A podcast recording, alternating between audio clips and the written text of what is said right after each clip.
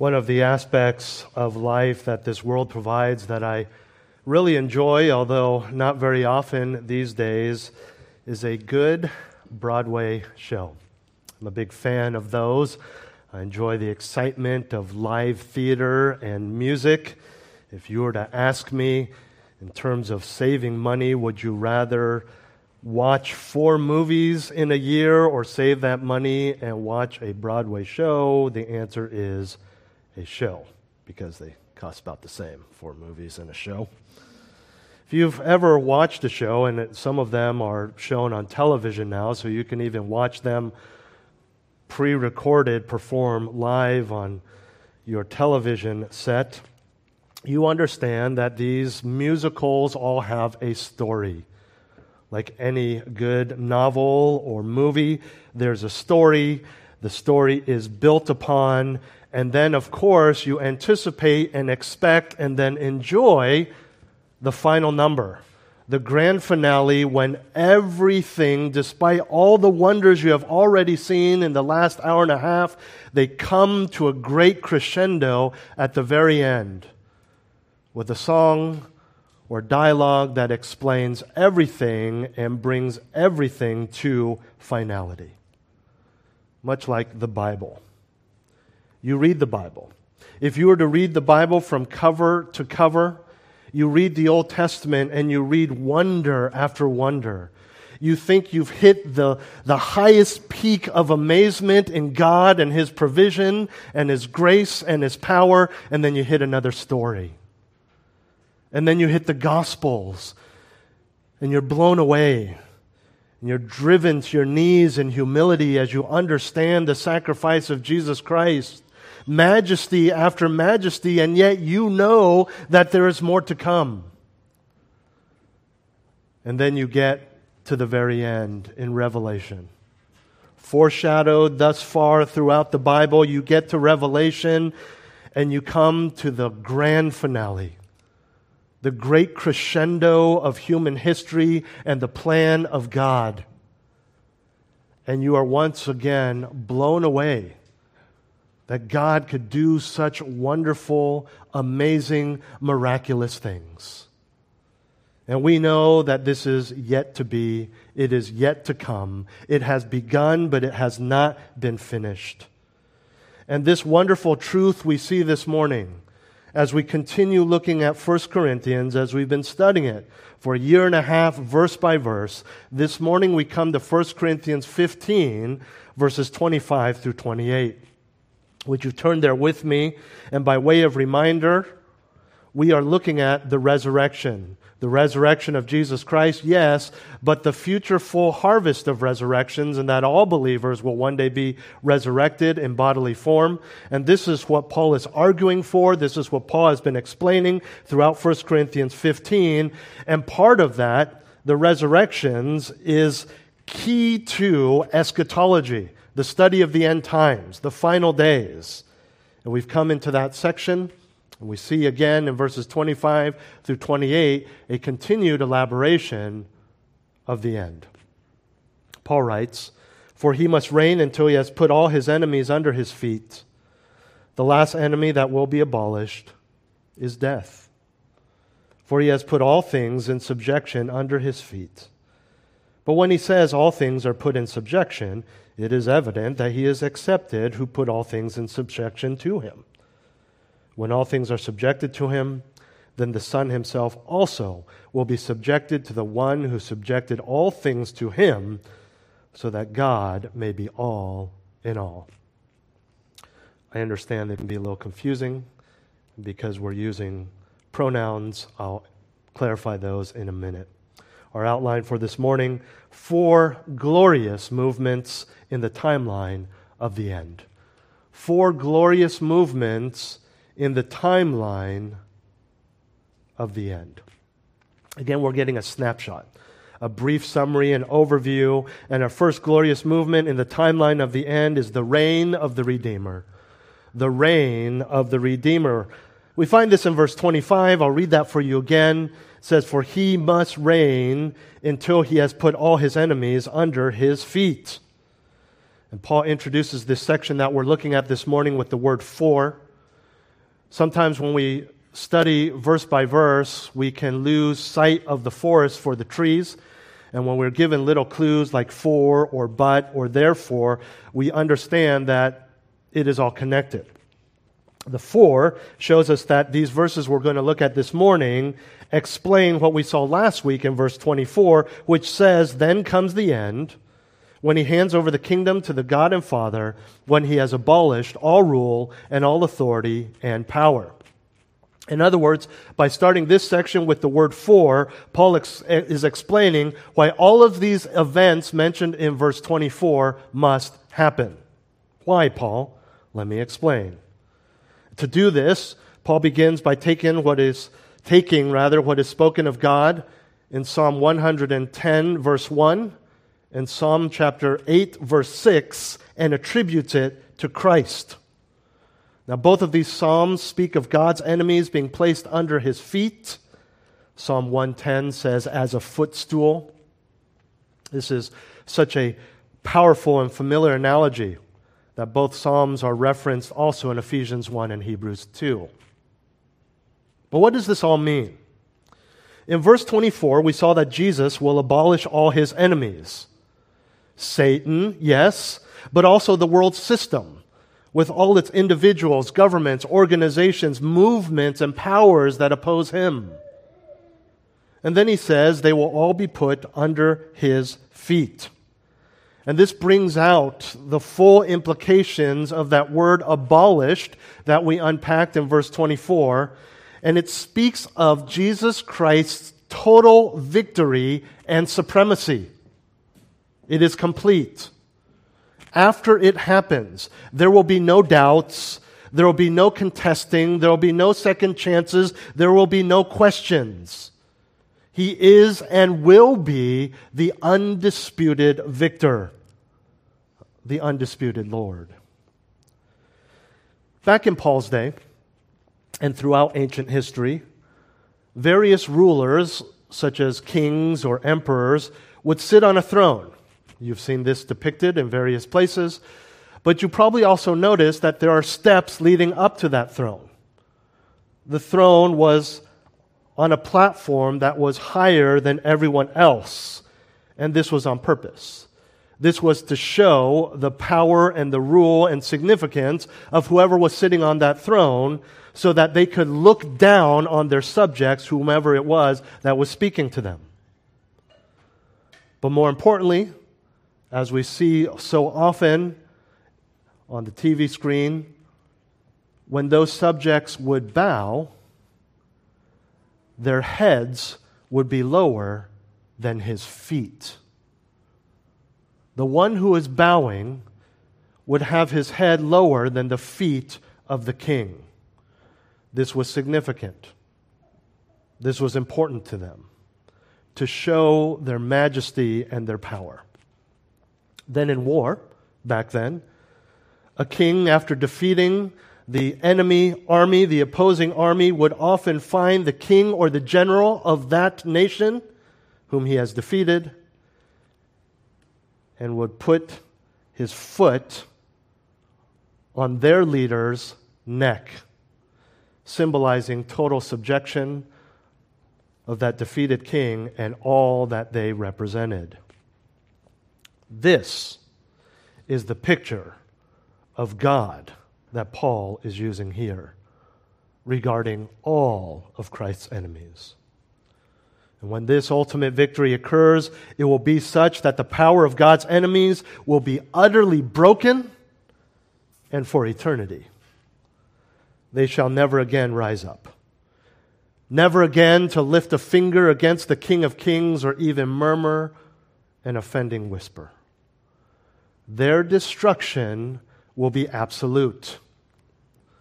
When will this all take place?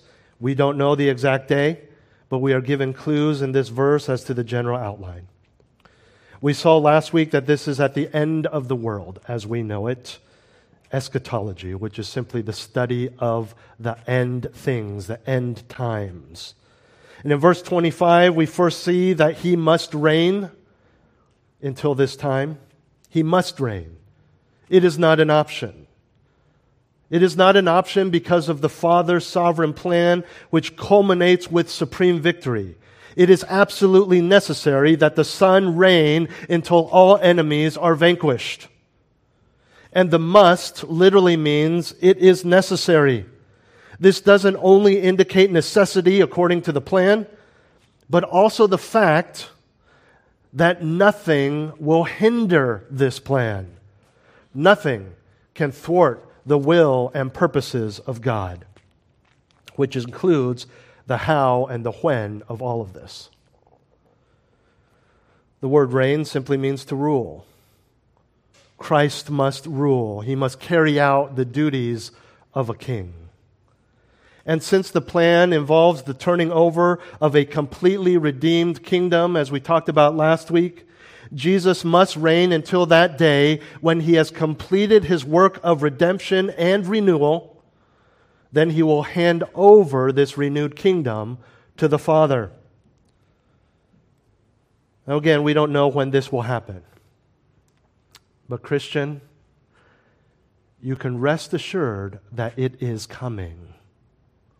It must. Put all of this together he must reign until he has put all his enemies under his feet. What a glorious day that will be. You know, sometimes for us it can be hard to know when something is going to end, especially when it's something that is difficult. And we know that this world order, the forces, the powers, the pressures, our own sin, is coming to an end. But it's hard to know that it hasn't come yet. It's on the horizon, yes, but we don't know how long that will be. And it can be hard to wait on God's timing for such things. Not just hard in that we wrestle with the, with the world and we say, How long, O Lord? How long? But also, as I mentioned before we sang our hymn, we can become content. We can become so enmeshed and enamored with this world that God and His coming and His ultimate victory and the deadly dangers of this world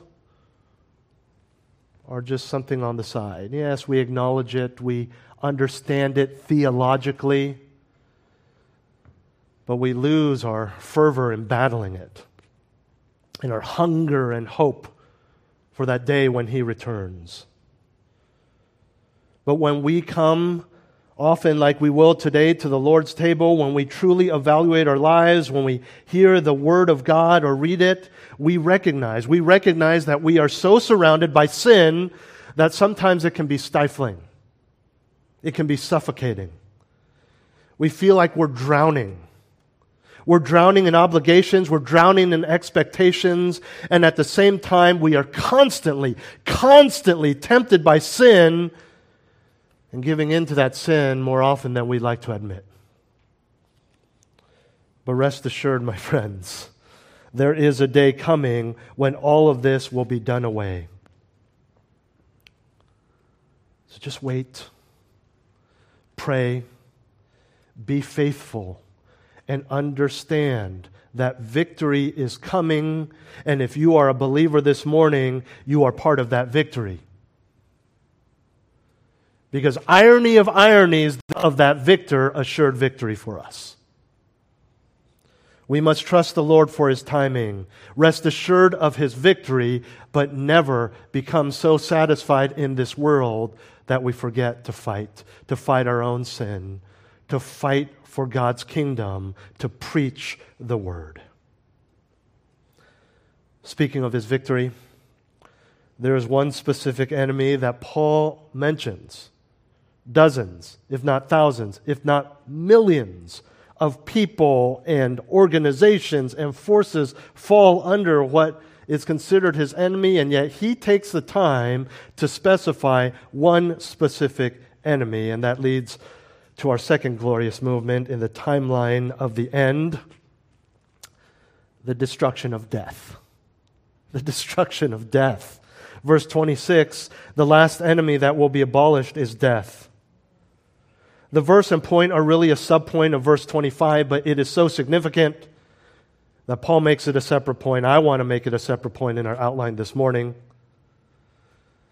When you think of destruction, right, when you think of someone you dislike and you want that enmity to end, or you think of war or wars in the past and you say, This is this person or this nation's enemy, they will destroy that enemy. You think of things like buildings, soldiers, military bases, armor, individuals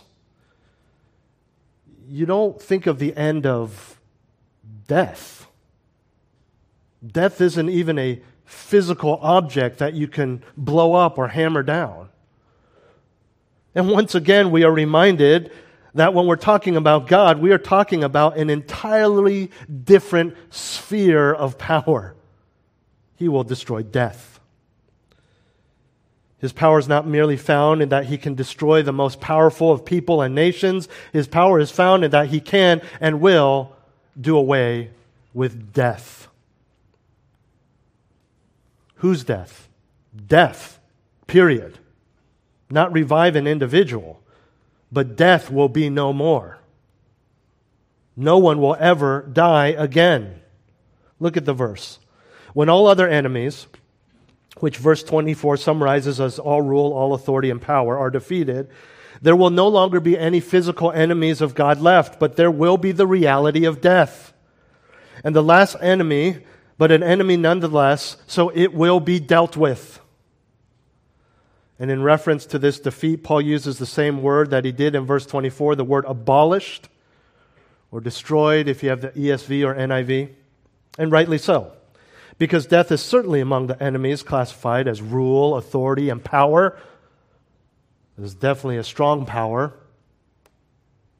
As we saw last week, the word abolish means render ineffective. If we could translate it into the English, dethrone, overthrow, annul, destroy. And additionally, the word conveys a sense of certainty. This will happen. This has to happen because until death is abolished, God's purposes are not fully realized. That's very important to understand. God's will for mankind, God's plan, which involves sending his son to live and die and rise again, they are not fully realized until death is abolished. And to be clear, when talking about the necessity of the reign of Christ that we saw in our last point, that reign is not complete until death is conquered. So, how is death defeated? We've been looking at it for several weeks. Death is defeated in resurrection. The process began with Christ's resurrection, it ends with our resurrections. It is in our resurrections that death disappears because we will be in bodies that will never die again. Death becomes obsolete. Not like someone whose heart stops beating and they put the paddles on his chest and it starts beating again. That individual will die again one day. Lazarus died again one day. But we, again, going back, our resurrection will be the same kind and character of Jesus Christ, never to die again in glorified bodies. Now, we understand that in this life we are already victorious because of the gospel. The gospel grants us victory, but that is not fully attained or revealed until death is completely and forever abolished. Because even right now, in your surety of salvation and heaven and forgiveness of sins, you understand that you will die and you will watch people die. It helps to remember why death exists in the first place sin. And in the gospel, we have victory over sin through the washing of those sins, but we still sin. And sin still exists in this world. In our resurrected bodies, we will be in a glorified state in which there can be no sin. So reverse the formula no sin, no death, resurrection. To be more specific, death is also dependent upon Satan, and since he too will be abolished, so will sin and death. By the way, this also answers the question of whether what happened in the Garden of Eden can happen again in the new earth. Well, we're all there. God is walking with us, no sin, but what if someone sins again and everything repeats all over? This cannot happen again because we will be in resurrected bodies and there will be no tempter, which means no sin no ability to sin, and no death. And when we understand the vital connection between death and sin, then we understand that Christ's victory over it doesn't just deal with the sadness or fear of death, it's so much more. It is the culmination of the resurrection harvest. It is the guarantee that his victory at the cross is eternal, and it is the consummation of the fullness of God's plan. Turn with me to the end of your Bibles to Revelation 21. Revelation 21, verses 3 through 5, speak of this. Revelation 21, starting in verse 3. In his vision, it says this And I heard a loud voice from the throne saying, Behold, the tabernacle of God is among men, and he will dwell among them and they shall be his people, and God himself will be among them. Verse 4. And he will wipe away every tear from their eyes, and there will no longer be any death. There will no longer be any mourning or crying or pain. The first things have passed away. And he who sits on the throne said, Behold, I am making all things new. And he said, Write, for these words are faithful and true. Write it down. It's a done deal. And earlier in Revelation 20 and verse 4, it says that death itself is thrown into the eternal lake of fire. Should the Lord tarry, we will all die someday. We will all die someday. But we will one day be resurrected to never die again. For those of you who can remember, did you enjoy taking the SATs? Was that fun for you? Pleasant? The job you now have or that you retired from, was the interview to get that job one of the highlights of your life? Maybe after when they called and offered you the job. But did you enjoy that? The clammy hands, the sweating, the first time you ever wore a suit. Good experience for you? That surgery that cured you. Did you enjoy that surgery? You're looking forward to it, hoping you're one of those lucky few who awake under anesthesia and hear and feel everything. You see, whether it's an exam, an interview, or medical procedure, once you're in, hired, or cured, that difficult experience will never happen again. It was scary. It was difficult. It was unpleasant for you as well as for your loved ones but it will never happen again. And depending on the timing of the rapture, most, if not all of us, will die someday. It is scary, it may be difficult, it will be unpleasant. But once you die, you will never die again. Not because we are annihilated or destroyed or just cease to be, because we will live again forever. Never to die again, not in a scientific or atheistic meaning, but because we will live. We will live forever. Our physical death in this world is not the end, but death itself will end. But for us, death is the beginning. It's the beginning of something special. It's the beginning of something wonderful, something that was always meant to be. And I might add that we are talking about the plan of God and our adherence to it, our trust and hope in it. that little thought, that little question, whether you're thinking it for yourself or just as a theological debate, in understanding the plan of God, we are to be faithful here on earth and do nothing to usher death and that wonders that come with it. Be faithful today and trust, hope, and be joyful in the reality that death is not the end, but the beginning. Point number three. We're looking at four glorious movements in the timeline of the end. Number three, the totality of triumph. The totality of triumph. Verse 27 For he has put all things in subjection under his feet. But when he says all things are put in subjection, it is evident that he is accepted who put all things in subjection to him. As I mentioned earlier, this can be a little confusing with all the he's and hims. Let's start with the first phrase, which is saying, I'm just going to say the verse again, but throw in proper names, proper nouns. God the Father has put all things in subjection under the feet of the Son, Jesus Christ. It's the first sentence there. This quote comes from the psalm that Dennis read for us earlier, Psalm 8. In Psalm 8, God's incredible and majestic work in creation is being praised. It alludes to Genesis 1, Psalm 8 does, specifically verses 26 through 30. And there God tells man, the first man, Adam, that he is over all the plants and animals of the earth, as well as the birds of the sky and the fish of the sea.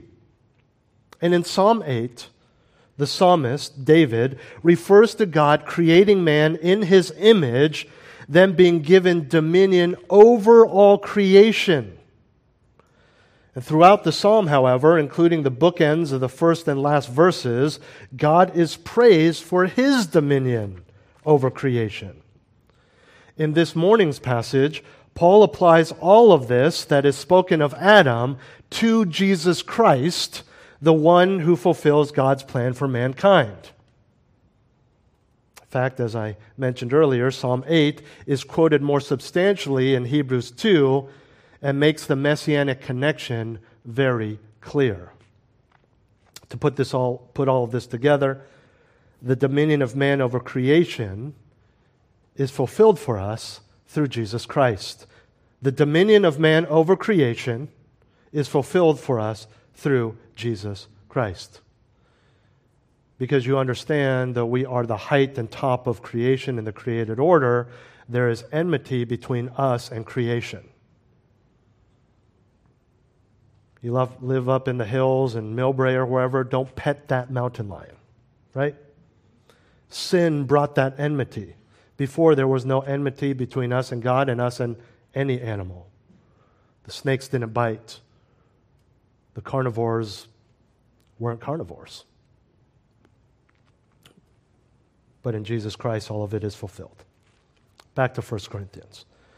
To put in subjection means to make subordinate or bring under control. Again, we see the picture of all things being under the feet of Jesus Christ. And even though this is the role of the Son within the plan of the Father, we see the Godhead working together here. Christ will not present the kingdom to the Father until all enemies have been abolished. Yet we see here that it is the Father who puts all things in subjection under the feet of Jesus Christ. And this subjection is universal, as indicated by the phrase, all things. There is, of course, as the verse mentions, one exception the Father himself will not be subjected to Jesus Christ. Look at the second sentence in the verse. But when he says, all things are put in subjection, it is evident that he is accepted who put all things in subjection to him. For sake of clarity, let me again fill in the pronouns. But when the Father says all things are put in subjection, it is evident that the Father is accepted who put all things in subjection to the Son.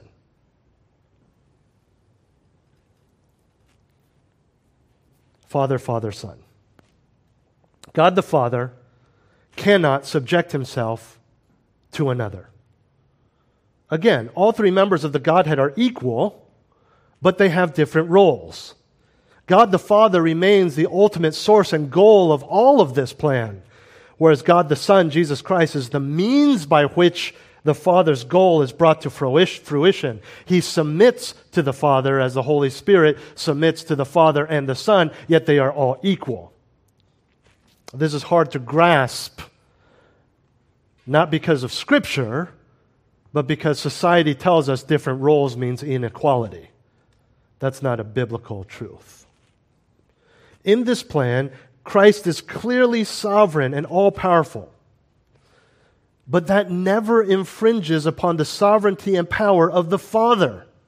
And the point here is that Christ's triumph is total. All enemies will be subjected to him. All created things will be under his rule.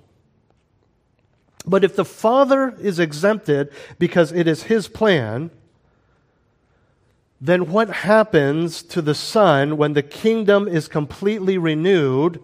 His work is finished, at least this part of a plan, and then he hands over that kingdom to the Father. Well, he then takes his rightful place. And let's see what that is in our fourth and final point the supremacy of the sovereign.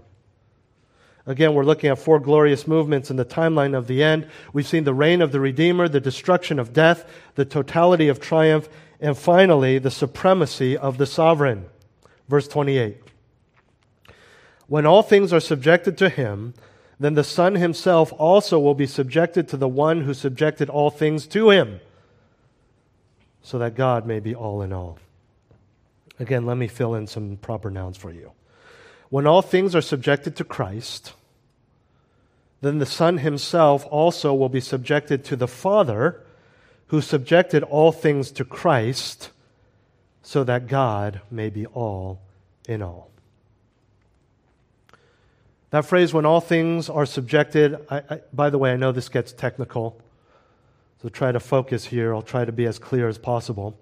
That phrase, when all things are subjected, is simply a summary of all the major events that have happened to this point. In other words, when all rule, authority, and power have been abolished, followed by, followed by the last enemy, death. So that is when all things are subjected. At this point, there is nothing else that can be subjected to Christ. They've all been defeated. Then there will be the renewal of all things so that all is in harmony with God and his plan and purposes for man and this world. So here's Christ. He has abolished all enemies. He has redeemed mankind, thereby renewing the kingdom for the Father. Christ is on top. So why now subject himself to the Father? Notice the terminology in the verse.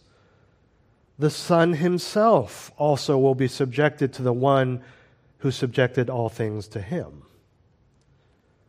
In other words, the reason Christ has conquered all is because the Father subjected all those enemies under Christ's feet.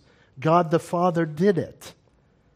And now Christ is simply subjecting himself to the one who has been over this whole plan and process all along. The head general may be sent out to conquer the kingdom, but when the kingdom is conquered, he's not king. He comes back and bows his head under the feet of the one on the throne. It was the one on the throne, it was his plan and his purposes that were being carried out by the lead general, in this case, Jesus Christ. Now, again, in all of this, keep in mind that they are still equal and together are one God. So, this subjection is in no way ontological, which is just a fancy word for their nature, their essence, their being.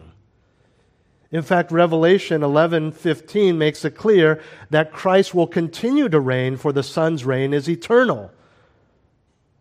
He will reign forever and ever, to quote the verse. They're all doing this together, but there is still a subordination within the Godhead.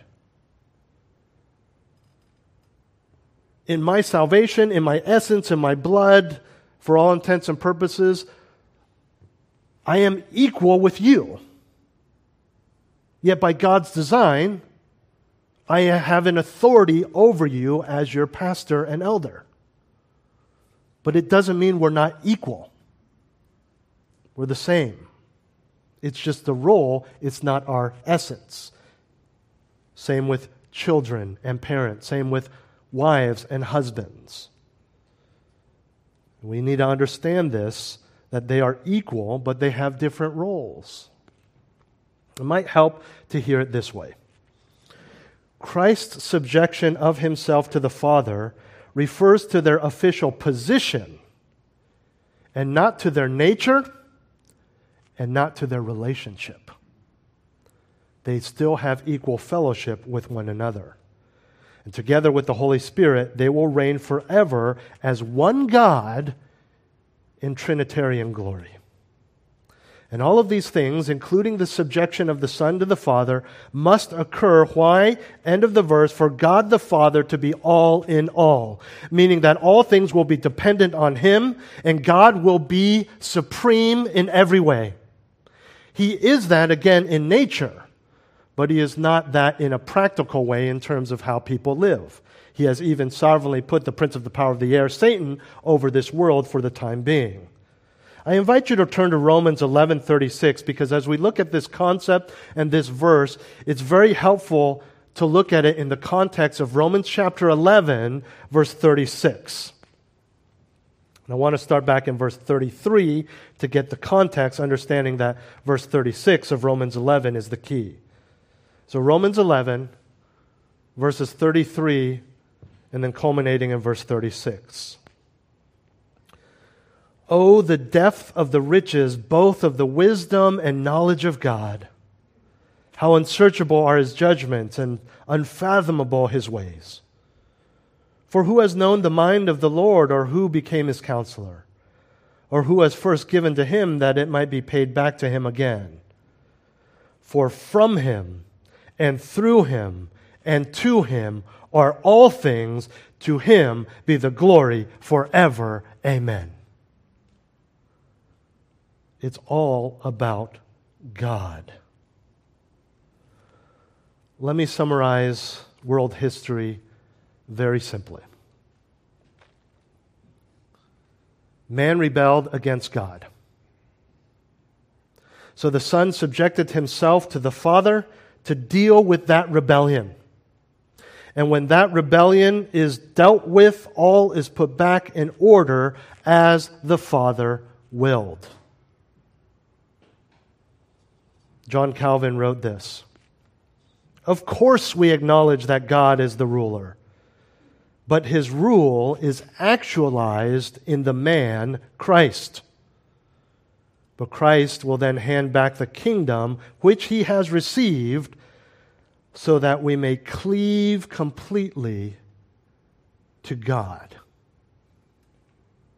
Because God is all in all. You say, I cleave to God now. We just sang it. I need thee every hour. But you don't cleave completely because you're a sinner and your greatest sin problem is your pride. We don't cleave, com- cleave completely because we want. We want things that God doesn't want us to have. We want to do things our way and get the praise of man rather giving, than giving the glory to God. So we cleave, especially in trials, but we don't cleave completely. And the goal is that He will be all in all in every sense of that phrase, so that the world, the new created order, and all people in that new earth will cleave completely to Him, sinless, perfect, and forever. What does this have to do with resurrection? The context of this whole chapter. When God raised Jesus from the dead, he set in motion a plan that will culminate in the destruction of death, foreshadowed by Christ's resurrection, and God being all in all, as he was in eternity past. So he shall be in eternity future. Again, this is just an overview. and it's within the context of resurrections. But Paul gives us a wonderful overview and reminder of what is to come, which should give us a little jolt as to how we should live.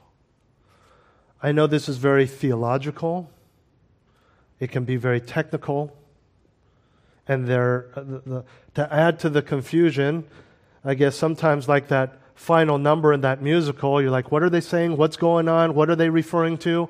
Because we are not filled in with all the details, which is okay and it's within God's plan. We probably wouldn't get it anyways. We don't really get the stuff that He has revealed to us fully. But the confusion or the mystery that is shrouded does not change His faithfulness, His goodness, His love, the reality of the resurrections that are coming. And so we look forward to that day, not just so that we can be living forever in glorified bodies, but all of it. That God is all in all, no more sin, no more enemies, no more pressure, no more, no more need for Romans 12. Do not be conformed to this world, but be transformed. All of it. The transformation is complete. There will be nothing negative, nothing sinful, nothing against Christ that can conform us. We are all transformed and conformed to our Savior who will physically be with us forever. Four glorious movements in the timeline of the end the reign of the Redeemer, the destruction of death, the totality of triumph, and the supremacy of the, of the sovereign. Can I give you a three second practical application of all of this? What does this all mean for you as an individual believer? It's this you're on the winning team. Amen. Now act like it. Let's pray. Heavenly Father, what a privilege to know that in the end, you are victorious, and we will be part of that victory. We do not need to be ashamed because we're on the winning team. We don't need to hide the gospel because we are in the winning team. We don't need to indulge in worldly sins because we're on the winning team. And Father, may you remind us of that and make that practical for us every day that we might live boldly, proudly boasting in Christ because the victory is already ours pray these things in Jesus' name. Amen.